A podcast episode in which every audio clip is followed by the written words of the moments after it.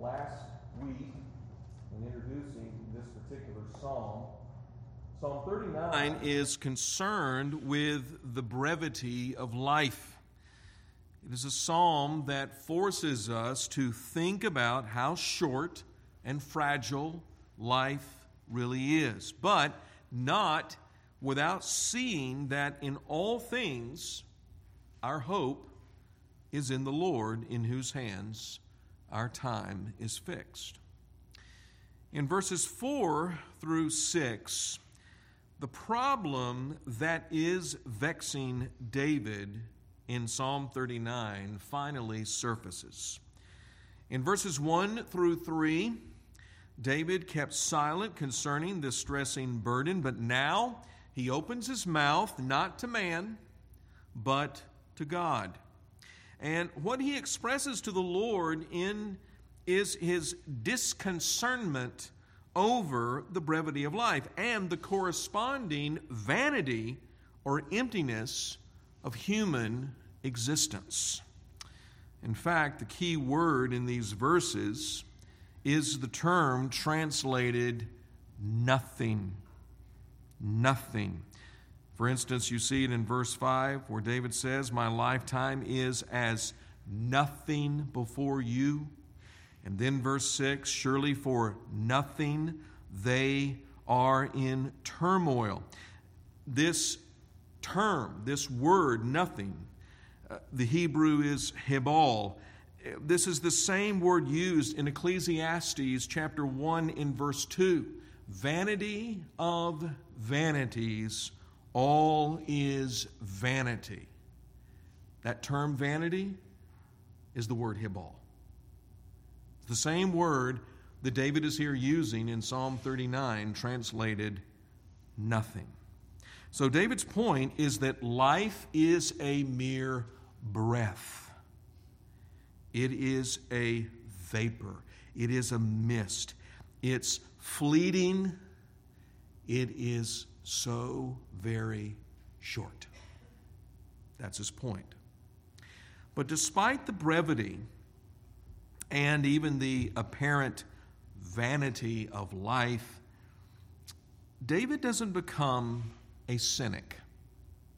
He does not become here a pessimist, but rather he remains fixed with his hope and confidence in the Lord. And so he prays thus in verse 4 O Lord, make me know my end. And what is the measure of my days? Let me know how fleeting I am. We can understand the sense and the implication of this petition in this way. David is saying, in essence, make me know rightly and estimate the shortness and uncertainty of human life. But so, instead of suffering myself, to be perplexed with all that I see around me, I may cast myself the more entirely upon you. We think here of Psalm 90 in verse 12. Psalm 90 in verse 12. Because what David is asking the Lord to do in Psalm 39 is what Moses also petitions the Lord to do in Psalm 90 in verse 12. So teach us to number our days that we may do what? That we may get what? A heart of wisdom. That we may get a heart of wisdom. What Moses is petitioning is exactly the same petition that David is offering up to God in Psalm 39, verse 4. Teach us, Lord, to number our days. Two things we can draw from this petition specifically in Psalm 39 and thinking of it in the light of Psalm 90 in verse 12. First and foremost, God has fixed the span of your years. God has fixed the span of your years. You see, when David says here, Make me know my end, and what is the measure of my days, that word measure can also be translated extension. In other words, David is very humbly confessing, I don't know how much longer I have. I don't know how long the span of my life is in this world. So he's asking the Lord, Lord, make me to always be aware, to always be conscientious of the fact that the span of my days is fixed by you. We think of Hebrews 9:27. It is appointed unto man once to die, and after this comes judgment. It is appointed.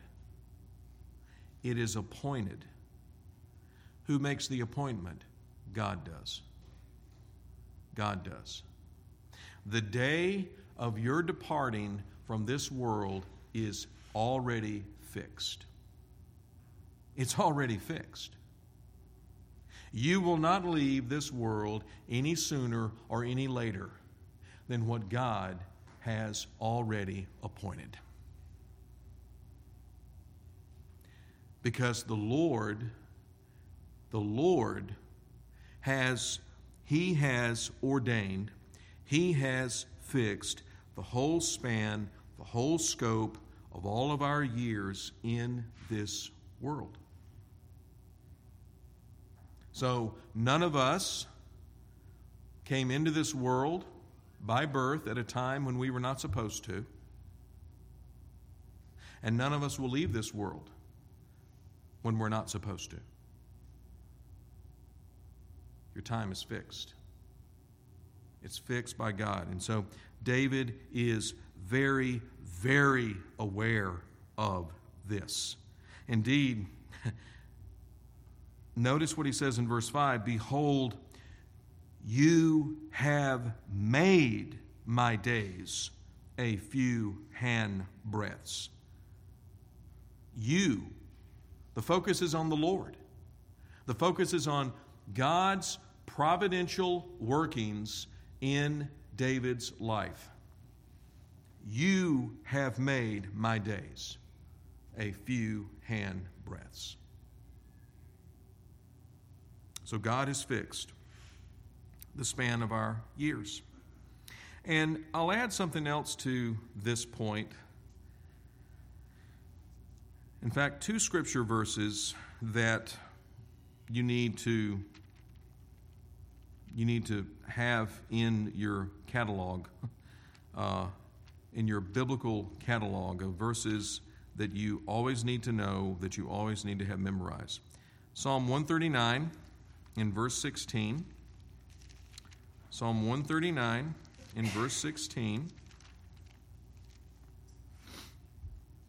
David says to the Lord, Your eyes saw my unformed substance in your book were written, every one of them, the days that were formed for me, when as yet there was none of them. In God's book, which is poetical language to speak of God's decretive will, every day of your life has already been written. Every day. Every day. So there's no day, dear Christian, there's no day that you wake up to, like today, and nothing you'll face and encounter in this day that God has not already ordained. It's already written in His book. Nothing will catch God off guard, will surprise Him of what you encounter today, because everything you will encounter today is what He's already written for you to encounter today. Gee, that sounds like predestination. You think? That's exactly what the Bible teaches. Every day. Every day, before they ever existed. Already ordained. Now, let me give you another passage. Go to Acts chapter 17. Acts chapter 17. And this is the Apostle Paul's sermon on Mars Hill. And in that sermon, the Apostle Paul reveals a truth that is true of everyone. Starting at verse 24, Acts 17, verse 24. The God who made the world and everything in it, being Lord of heaven and earth, does not live in temples made by man, nor is he served by human hands, as though he needed anything.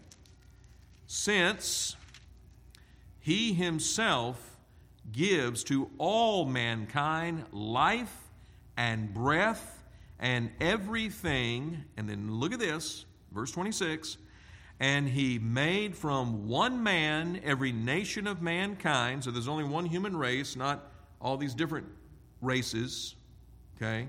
One human race. Different ethnicities, but one human race.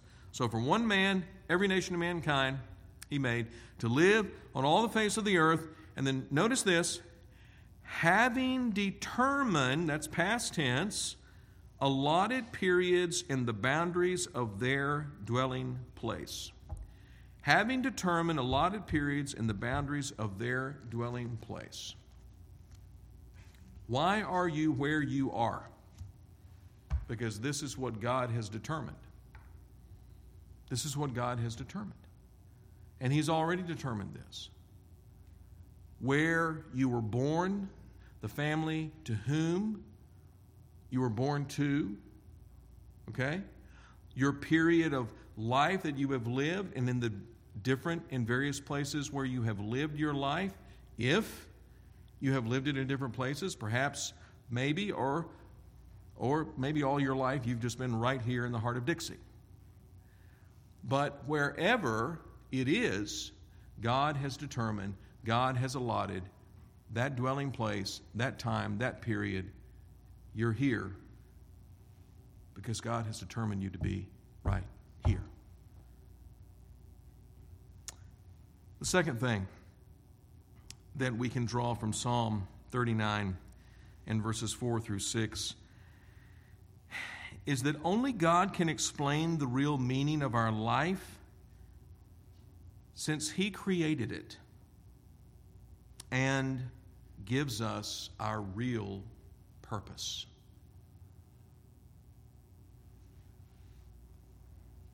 You're not going to find you're not going to find and discover the real true meaning of what life is and what life is about from the world. This world that is temporal, this world that is fading away, this world that's passing away. You're only going to discover the real and true meaning of life from the one who has given you life, the Lord God. He created you, He gave you the breath to live. He is the one by whom, from whom, through whom, and to whom you discover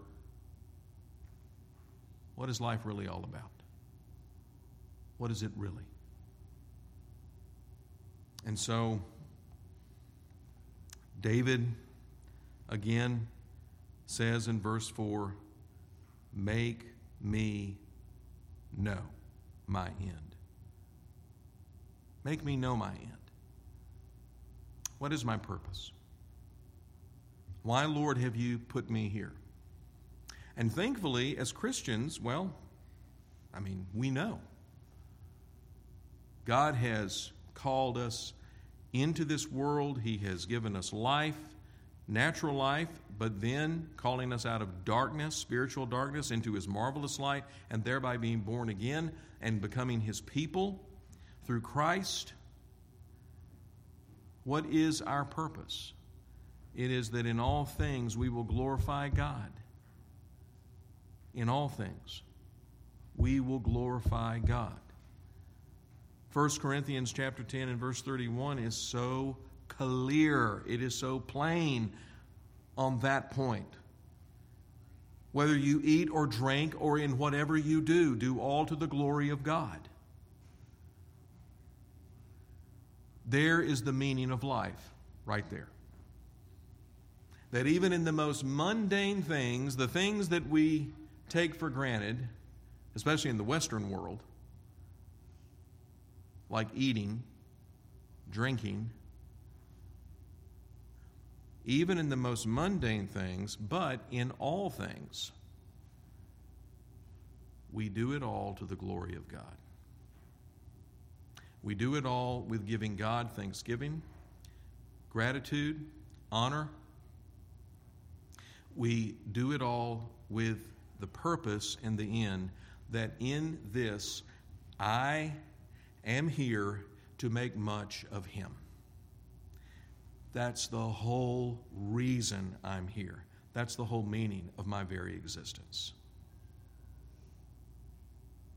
So that means that in your marriage, if you're married, your families, you have a family, or in your single life, because we have singles here too, so even in your singleness, and in your vocation, whatever that may be, just these as an example, you are to make much of God in all of that. In all of that, you are to make much of Him, to glorify Him, to honor Him in all these things.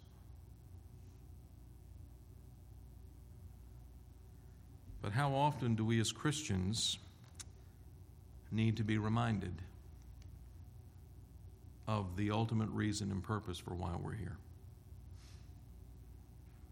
Because there is a fallen, lost, unbelieving world out there that is always, always striving to get our attention and to draw us away from the real meaning and purpose for why God has called us to Himself and why we are here. And in addition to that, not only do we have the world out there to have to deal with, but then we have the flesh within. And if that's not problem enough, then of course the scripture reveals to us that we have principalities and powers and rulers of darkness, you know, the wiles of the wicked one, the schemes of Satan. We have to face that too. So there are these there are these adversaries, these spiritual adversaries that are doing everything they possibly can to turn us away, to draw us away, and to cloud our mind and our thinking and our understanding in order that we would miss the real reason and the purpose and the calling for why God has us where He has us.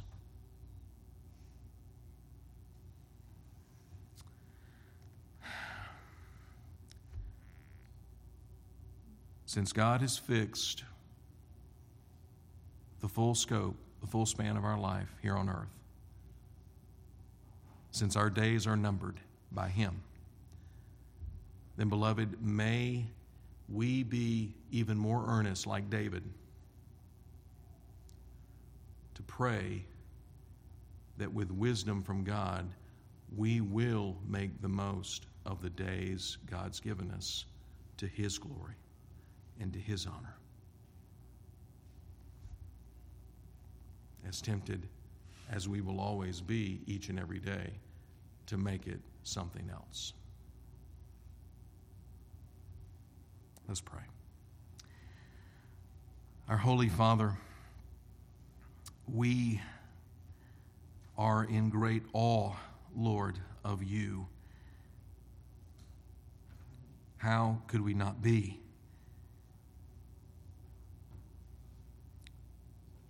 That every day of our life, that every breath we breathe, it is all what you have determined what you have purposed. And indeed, Lord, what you are providentially and omnipotently sustaining. Because you have fixed the days even before time began, before the world was created, you have fixed our days that we would live, that we would sojourn in this world, Lord. Not just as the natural man and our unbelief, but at that critical moment when you called us out of darkness into your marvelous light and we closed with Christ.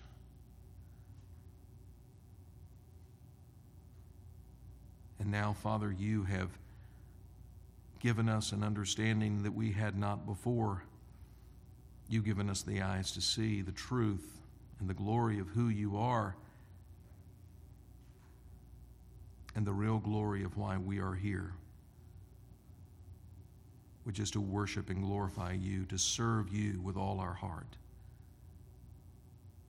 even like your servant David and many others both before him and after him. And so, Lord, we pray that as David prayed, as Moses prayed, teach us to number our days.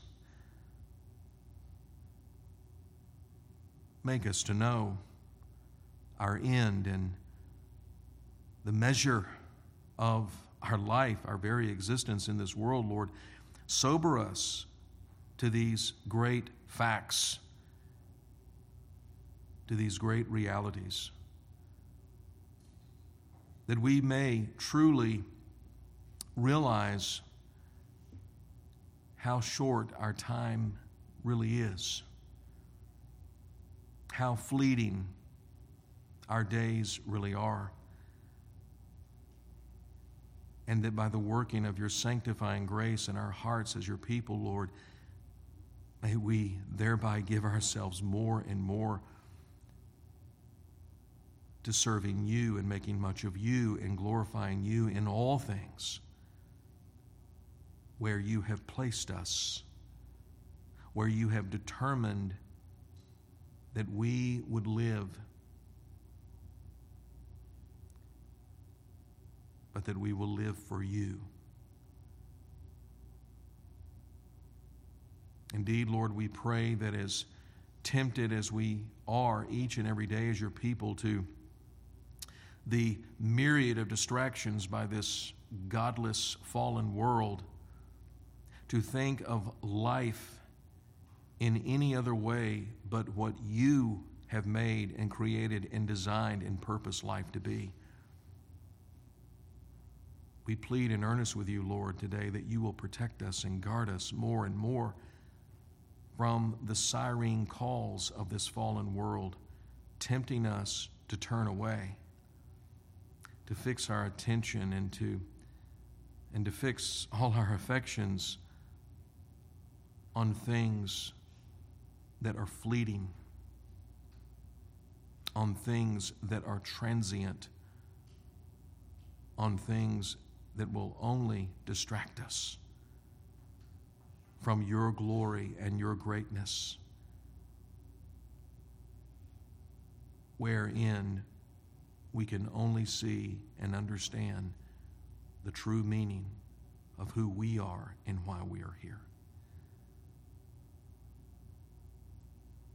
We trust in you, Holy Father, today that the grace you gave your servant David and the grace you gave your servant Moses to see and understand such things and to be so conscientious, so sober minded